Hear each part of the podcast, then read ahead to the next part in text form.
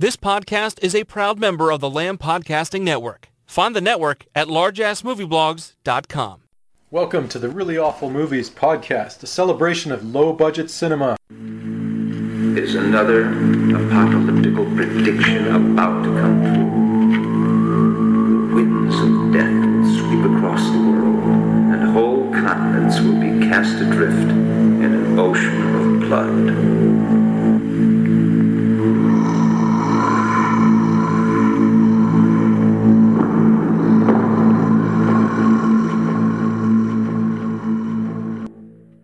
Hi, I'm Chris, and along with Jeff, we're bringing you the very best and worst of horror, sci fi, action, exploitation, kung fu, and women in prison movies from the 1970s to today. Be sure and check out reallyawfulmovies.com for reviews, interviews, lists, and terrific movie giveaways. From our downtown Toronto headquarters, here's episode 59 Freeway Killer. Yeah, So, uh, so uh, this one is I'm, I'm very excited to hear about Freeway Killer, Chris, because I have not seen this movie.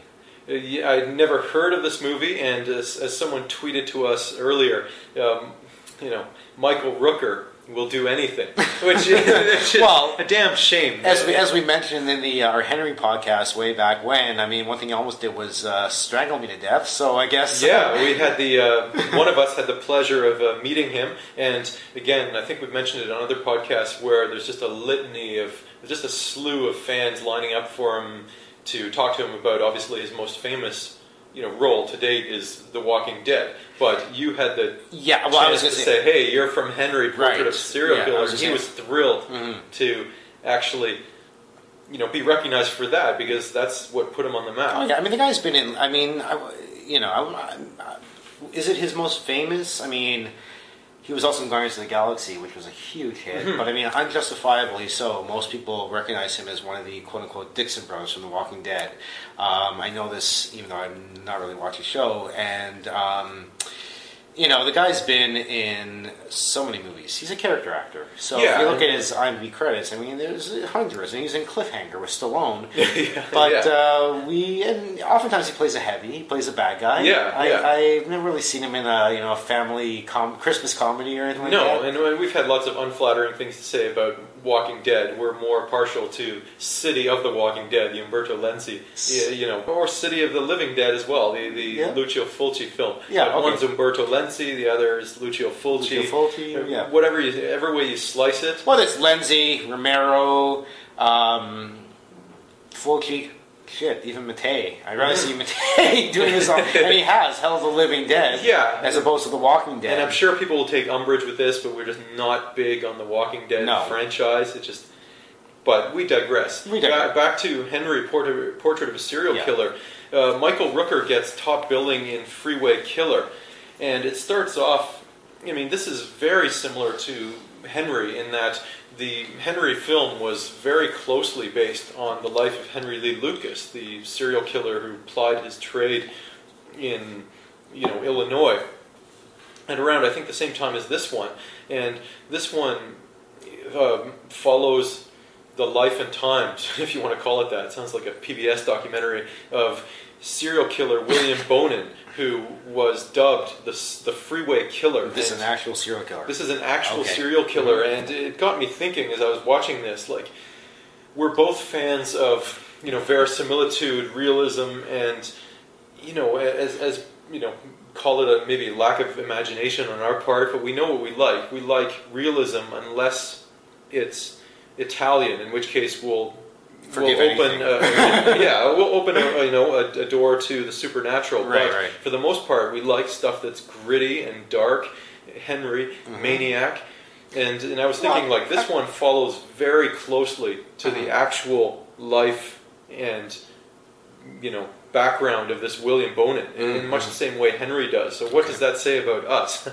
and and do you really need, or or is it even better to not follow someone's life uh, accurately with a horror? Like when we're thinking of you know Texas Chainsaw, which is a composite of various killers like Ed Gein Mhm. and, and you know other types of, of butchers. It wasn't solely based on any one person. Mhm. So what sort of or what are the pitfalls of basing anything on any one particular instance in time? Like that's the rhetorical question, but I was wondering, like, is, Oh, is okay. it, can we be too close to the material in a way?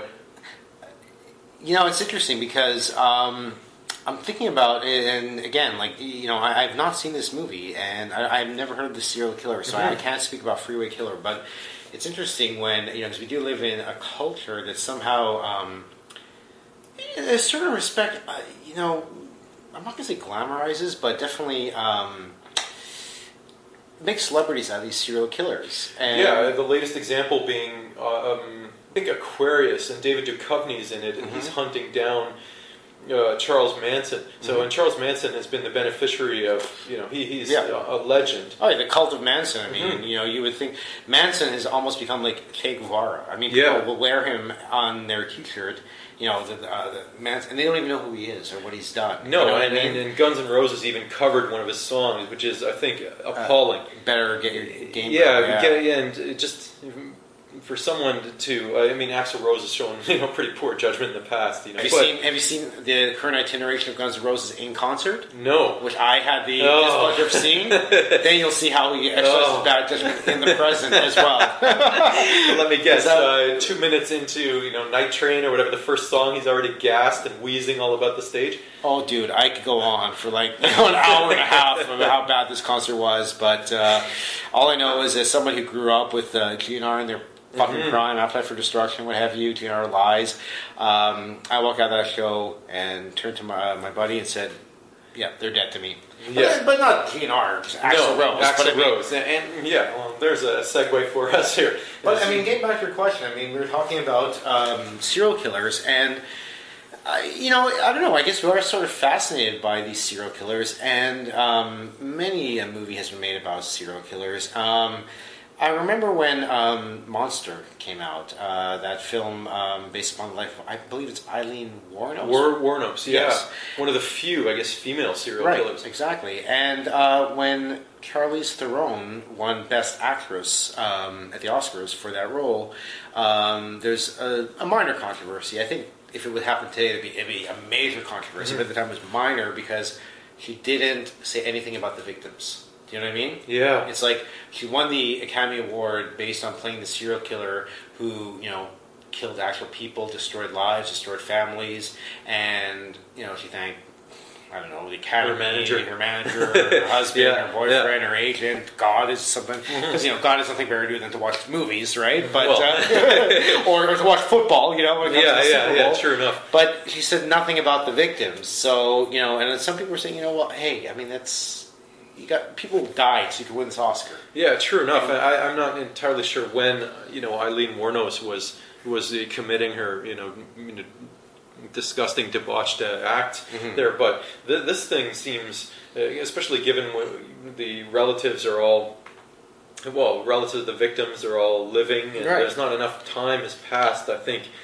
Yeah, I was thinking of um, Gus Van Sant, and he's obviously known for you know even cowgirls get the blues and Mm-hmm. the biography of I guess Harvey Milk, the gay rights activist Oh, yeah, tons of different movies. This guy did, and I saw this in the theater, Elephant. Elephant, indeed. And yep. that came out, I think, really hot on the heels of, of the Columbine Right. shooting. Mhm. And he just basically, I don't know if this is sort of uh, disingenuous on his part, he just basically filmed Columbine, except gave them different character names. Mm-hmm. So I don't know what uh, like he was aiming for there. This, pardon the pun, but yeah, just uh, it, it seems odd to just was he trying to distance himself from criticism to just have something that was sort of loosely based, but obviously based on Columbine, and there should should have been enough time to pass in between. Mm-hmm. Yeah, he and it didn't- seems a little bit uh, like exploitative, and he's a you know as a auteur god. He is, but you know, I mean, that's not the first time he's. I mean, he also made a movie called uh, Last Days about the last days of Kurt Cobain. Yes. and uh, you know, the the character, I believe Michael Pitt was the actor who played Kurt Cobain, but it was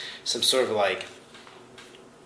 You know, amalgam of Kurt Cobain. It wasn't Kurt Cobain. Remember it was Kurt Cobain? And it, it was the same Yeah, sort yeah. of shit. It's like you know, these are the last days of this. You know, this blonde. Seems a little bit of artistic artifice there. Yeah, Like, oh, yeah. This could be Cobain, but it's not. Doesn't it the balls to say it's a uh, you know a biopic, and just because that'll Yeah. yeah. he, you know he's let off the hook if he's just saying it's a composite. in, in this freeway killer, it starts off almost in the But same. before we just before we leave Gus Van Sant, I love Gus Van Sant. I mean, the guy Yeah. is you know he's a uh, uh, great drugstore cowboy. Yep, I mean he's a, a provocateur, and Yeah. uh, but then again, he also directed Good Will Hunting. So I don't know about you know. and and also finding Forrester. It's just just a you know Oh, lame excuse. yeah, just to you know trot out a terrible Sean Connery impression. Um, I and- actually think it's pretty effective. That's, you know, and and in, in Freeway Killer, it's it's interesting because again, this is the story of William Bonin, who was a this is a, you know one sick puppy who it's almost become a cliche for serial killers to drive around in a van and pick up victims, kill them in the van, and then mm. dump their bodies by the side of the road. This is probably the guy who is responsible for putting that sort of myth and archetype out there of the mm. of the serial killer.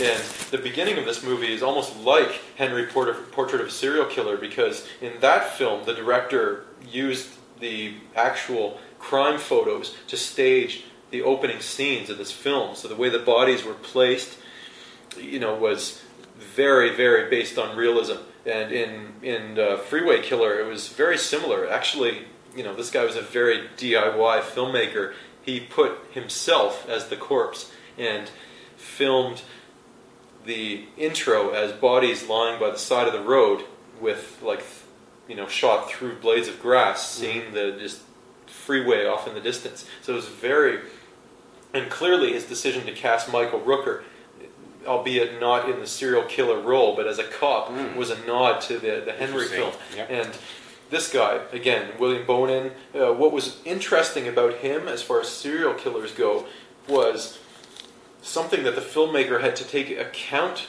of in that he had to make sure this film was realistic. And this killer would actually convince people to kill with him. So he would hunt either like it was very binary. He would either get a victim or an accomplice. So whoever he picked up he would put them into one of two camps and sort of he would suss them out you know uh, give them i don't know a little inventory a little almost like a hr person giving you a job interview and so if they came in and were, were you know amenable to are some you of gonna, his are you gonna call me? You're gonna Yeah. call me? You know? and you know, if, if these guys had any psychopathic tendencies, he knew enough to be able to tap into that. So Okay. this guy, incredibly, because I would not have believed it if I hadn't done research myself, Mm-hmm. he conscripted accomplices to help him commit murder, and they did so within the same frigging day Now, which is amazing. And this was not in the film because Okay. the filmmaker thought that was unrealistic. Mm-hmm.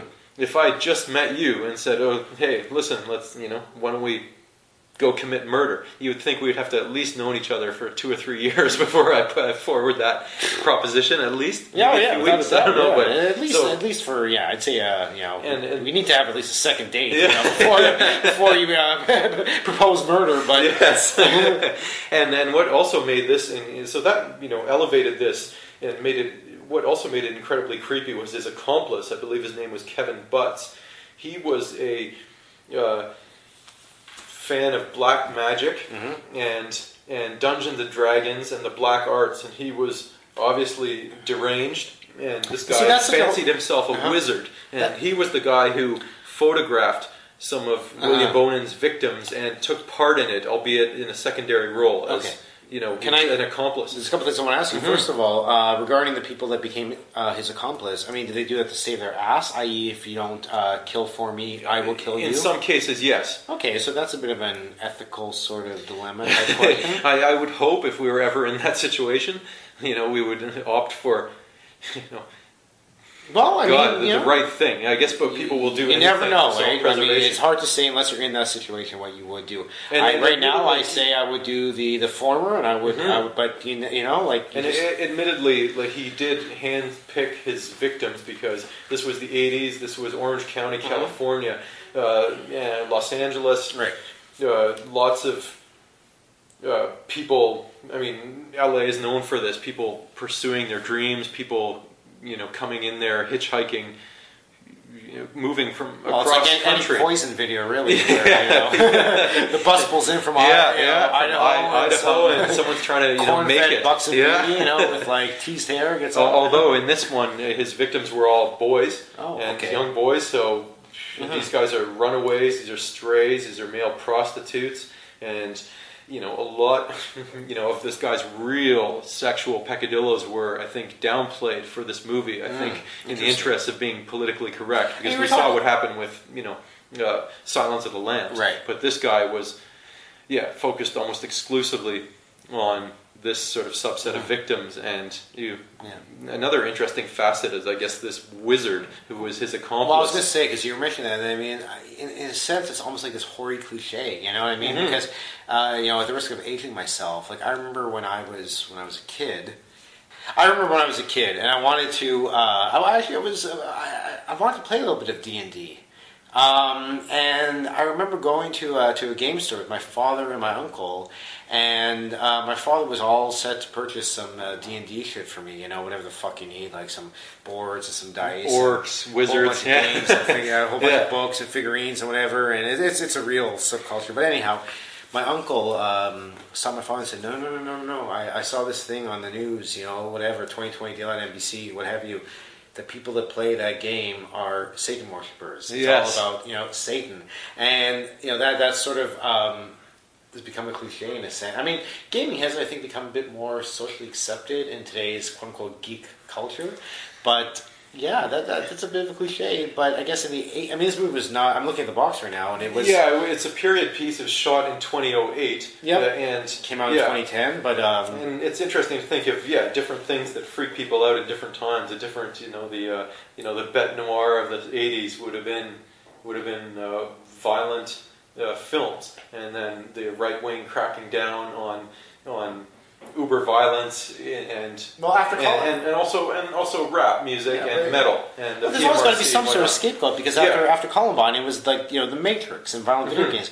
You know why the Matrix? Because they're wearing like trench coats. You know what I mean? Yeah, like and it continues to be violent video games or, Yeah. or social media or You got it. I mean, there's name always got to be some sort of scapegoat, in, as opposed to bad parenting, which is basically Yes, yeah, that's that is the true scapegoat. And interestingly, the filmmaker took a little bit of artistic license with this because, as we said, his the accomplice was into Dungeons and Dragons and, and black magic and white magic, but he would actually dress up as Darth Vader.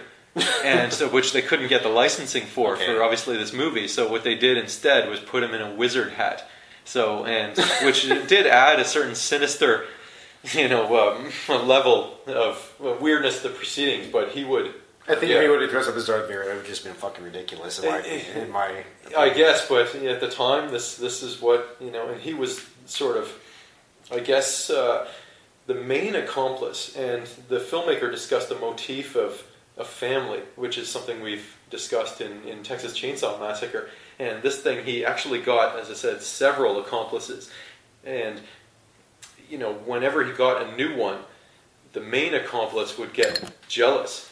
And so it was a little bit of weird. They did have a sexual relationship, the, the protagonist in this film with his accomplice, but and that's, that's sort of a tension that's touched upon in this film as well.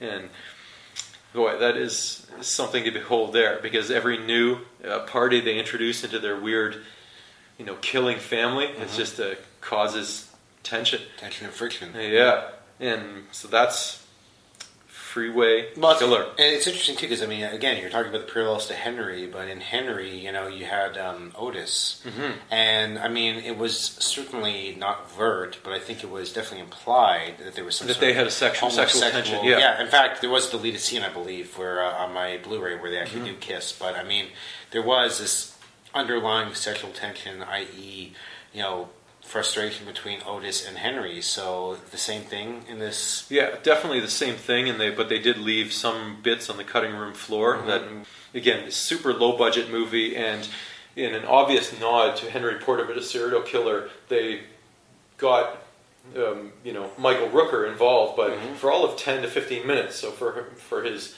you know prominence on the DVD cover, he's, he's you know as is often the case, he just was barely in the thing. Right, right, but he had a really kind of you know scene stealing role as the uh, as the arresting officer and is really really interesting. So that's Freeway Killer. It definitely definitely worth checking out uh, if you're into serial killers, serial killer bios. It's well shot in its own right as well. So three and a half stars for that. And for more, check out www.reallyawfulmovies.com, and we'll talk to you soon.